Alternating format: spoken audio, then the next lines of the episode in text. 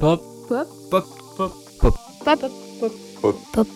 Pop. Pop. Pop. Pop. Pop. Pop. Hebdo.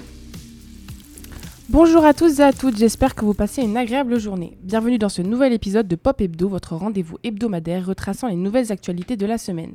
Sans plus tarder, passons au titre. Comme tous les 20 novembre, nous célébrons aujourd'hui l'adoption de la Déclaration des droits de l'enfant. Nous reviendrons donc sur cette date clé en lien avec la campagne contre le harcèlement menée par le gouvernement. Nous, aborderons ensuite le projet de loi pour contrôler l'immigration adopté par le Sénat ce mardi 14 novembre. Puis, nous reviendrons sur le meurtre du jeune Naël, puisque le policier à l'origine de, de son assassinat vient d'être relâché ce mercredi. Par la suite, nous parlerons cinéma avec la sortie du film La balade du serpent et de l'oiseau chanteur, adapté du roman de Suzanne Collins dans la continuité de ses livres à grand succès, Les Hunger Games.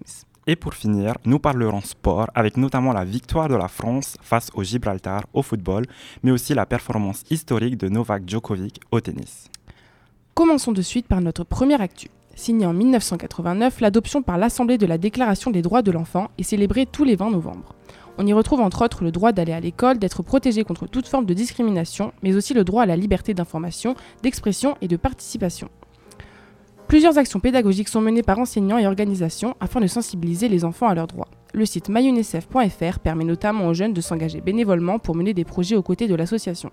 Cette journée est en accord total avec la campagne menée contre le harcèlement par le ministère de l'Éducation. Influencée par la loi relative à la prévention des mauvais traitements à l'égard des mineurs et à la protection de l'enfance, le service national d'accueil téléphonique pour l'enfance maltraitée est créé. Pour rappel, les numéros 119, 3018 ou 3020 sont à composer en cas de danger pour l'enfant, de cyberharcèlement ou d'harcèlement scolaire. Toujours dans l'actualité, ce mardi 14 novembre, le Sénat a adopté en première lecture le projet de loi pour contrôler l'immigration, améliorer l'intégration, par 210 voix pour, contre 15 115 voix contre. Le projet de loi sur l'immigration, promis par Emmanuel Macron lors de sa campagne de 2022, a débuté son parcours parlementaire au Sénat en février 2023. Le texte a repris en novembre, suscitant beaucoup de critiques. Le ministre de l'Intérieur, Gérard Darmanin, a résumé l'objectif du projet comme étant méchant avec les méchants et gentil avec les gentils. Les mesures clés incluent l'expulsion prioritaire des étrangers délinquants, la réforme du système d'asile pour accélérer les procédures, des ajustements dans les domaines de la santé et du regroupement familial et la régularisation de certains travailleurs sans papier. Revenons maintenant sur une ancienne affaire. Ce mercredi, le policier Florian Menesplier, 38 ans, soupçonné d'être à l'origine du meurtre du jeune Naël en juin dernier, a été relâché. Rapide rappel des faits. Le 27 juin, à Nanterre, un jeune adolescent de 17 ans se fait tirer dessus en voiture par un policier pour refus d'obtempérer. Les versions des témoins et des policiers sont contradictoires. Et la mère avait fait appel à une marche blanche. Cet homicide avait entraîné bon nombre d'émeutes en France et une escalade de la violence. Le suspect avait été mis en examen puis placé en détention provisoire. Il est ressorti donc 4 mois plus tard sous contrôle judiciaire. Ainsi, celui-ci ne peut se rendre sur les lieux des faits, Nanterre, et il ne peut pas posséder une arme ou entrer en contact avec un témoin ou partie civile. La mère du garçon a alors de nouveau fait appel à une manifestation ce dimanche à 15h, place Nelson Mandela, dans la ville où ont lieu les faits. Cette manifestation aura réuni plusieurs centaines de personnes qui dénoncent la remise en liberté du policier. Maintenant, parlons culture. Mercredi 15 novembre sortait en salle l'adaptation cinématographique de La balade du serpent et de l'oiseau chanteur de Suzanne Collins. Publié en 2020, ce livre raconte le début de l'ascension au pouvoir de Coriolanus Snow, l'antagoniste principal de la célèbre saga Hunger Games.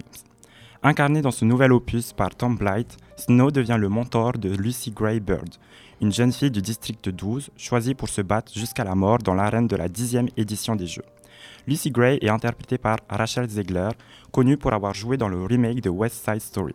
Le film a été réalisé par Francis Lawrence, réalisateur de trois des précédents opus. Très attendu, La balade du serpent et de l'oiseau chanteur s'est placé en tête des sorties de la semaine. Plutôt bien accueilli par le public avec un score de 3,8 sur 5 sur Allociné, ce film est considéré esthétiquement réussi et s'accompagne de scènes fortes et de musique marquante. Il comporte également plusieurs clins d'œil aux anciens films, de quoi ravir les fans.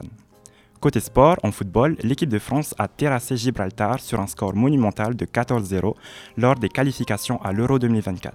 Les Bleus signent ainsi le plus large succès de, le- de leur histoire. Et grâce à cette victoire historique, la France repasse première au classement mondial de la FIFA 22 ans après. En tennis, après sa victoire face à Carlos Alcaraz en demi-finale, Novak Djokovic s'est imposé en finale des Masters ATP de Turin face à l'Italien Yannick Sinner en 2-7, 6-3, 6-3. Il remporte son cinquième tournoi des maîtres, dépassant ainsi Roger Federer et rentre encore un peu plus dans l'histoire du tennis. C'est tout pour aujourd'hui. Merci à Marie, Lola, Eva, Émilie et Enzo pour leur participation à l'écriture de l'émission de cette semaine et merci à vous pour votre écoute. Retrouvez-nous tous les lundis pour de nouvelles émissions pop-up. En attendant, n'hésitez pas à venir nous suivre sur notre Instagram ou sur notre site internet Info Pop-up pour plus d'actualités tout au long de la semaine. En vous souhaitant une bonne journée sur Radio Campus.